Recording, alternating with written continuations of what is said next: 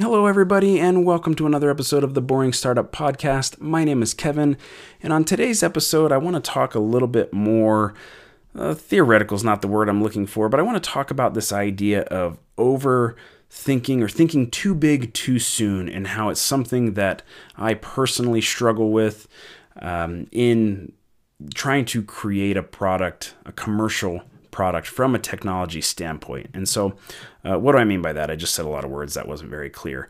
So, as a, an engineer at heart and a technical person, when I start to work on a project, um, if I'm just being like in maker mode, it's just scrap it together, duct tape it, and just bare minimum to get it working. Throw it all together. Don't care how secure it is. Don't care how polished it is. It's just how do we get it to working as fast as possible and excuse me.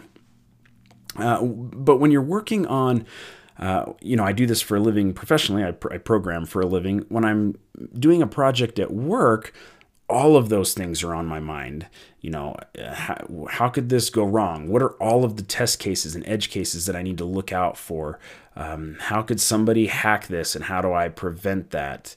Uh, how does this scale you know I've, for work you know i'm dealing with hundreds of servers with hundreds of thousands of users hitting web services and things like that how is this going to scale and what are the what's the concurrency model look like and all this other stuff that's going through my head where i've got to think about all those things now from a business standpoint I, am in this weird mode where we're just getting started. We are still looking for product market fit and finding looking for customers and how we can solve the needs of those customers.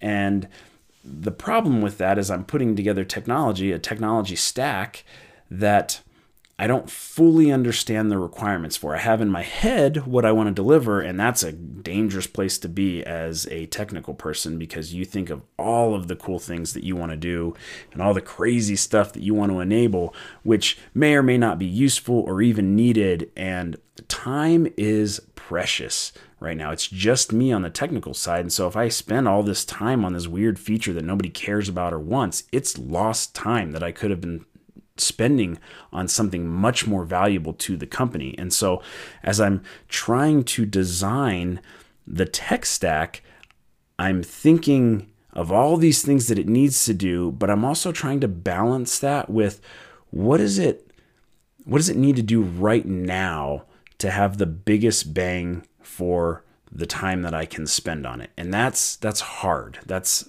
something again that I struggle with because it's one of those things where do I do A or B? I want to do them both, but I don't have time and I don't really know which one is right. And it's hard not to get hung up. The, the, the real answer, if I'm counseling myself here, is just pick one. Pick one and go. And if it's not right, we'll, we'll go the other way. Like speed is key.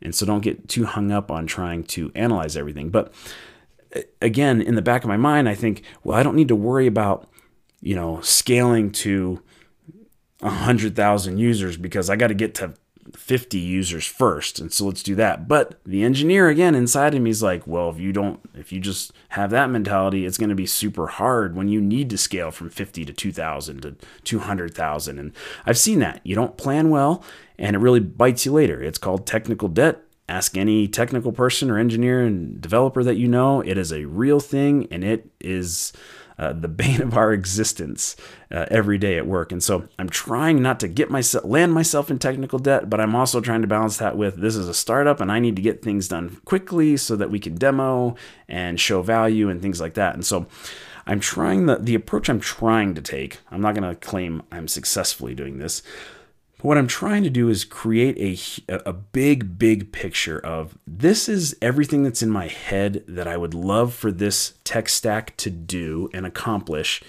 All the bells and whistles um, from a high level. This isn't super detailed, but from a high, a higher level, everything I want to do and have into consideration. And I'm trying to step back and look at that and, and think, how can I implement pieces of this at a time as we go along. For example, I, I mentioned um, this idea in the last episode about uh, secure channels uh, with the puck. The puck doesn't speak over HTTPS, it talks over HTTP.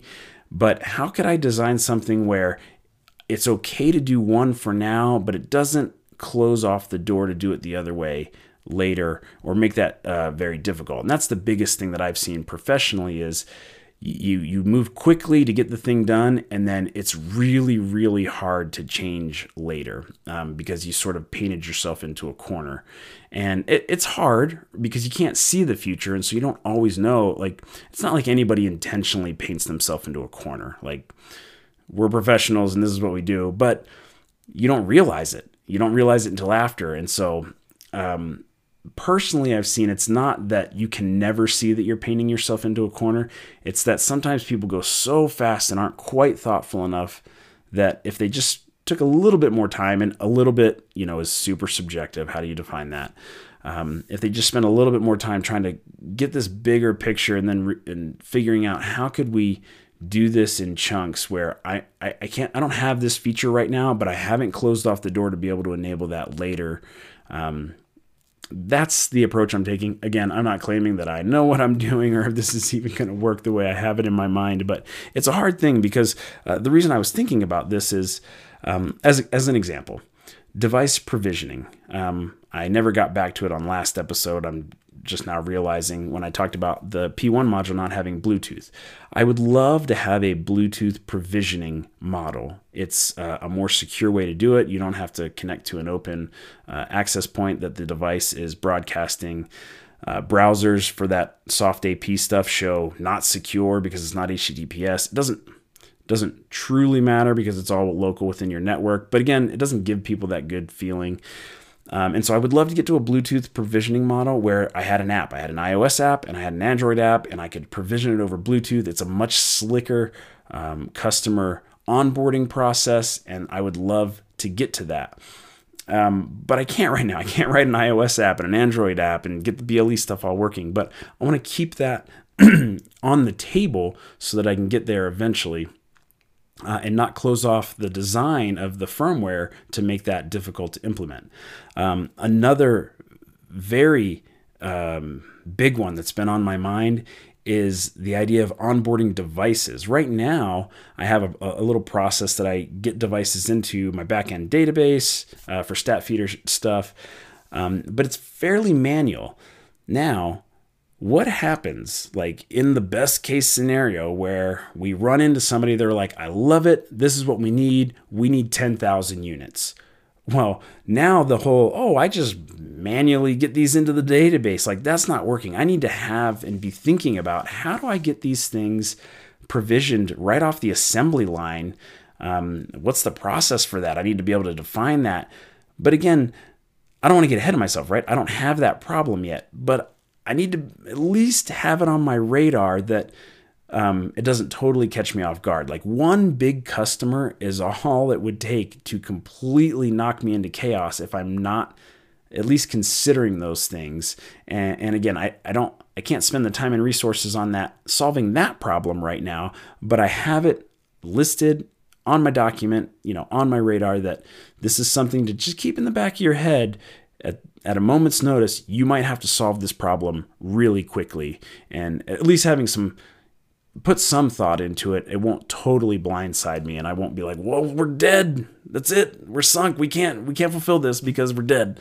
Um, I can say, yep, I knew we were going to get here and I have an idea or plan to address that. It's just not something that was prioritized until now. So uh, that's that's what I wanted to talk about today. Just sort of this idea of you got to think big, but not so big that it distracts you from the really important things to get done in the here and now. And I'm talking like I'm a wise sage. I'm not. It's just th- these are the things that are on my mind to to navigate as we try and get to a point where we do have that uh, big customer that comes through and needs something that we don't currently have.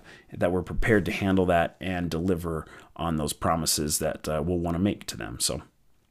Uh, that's going to do it for today's episode. I appreciate everybody that's listening. Again, I would love to hear from you. If you're a longtime listener and you have never reached out, now's the time, even just to say hey. You don't even have to have anything super interesting or uh, important to say. You can just say, hey, man, I listen to the podcast. Thanks.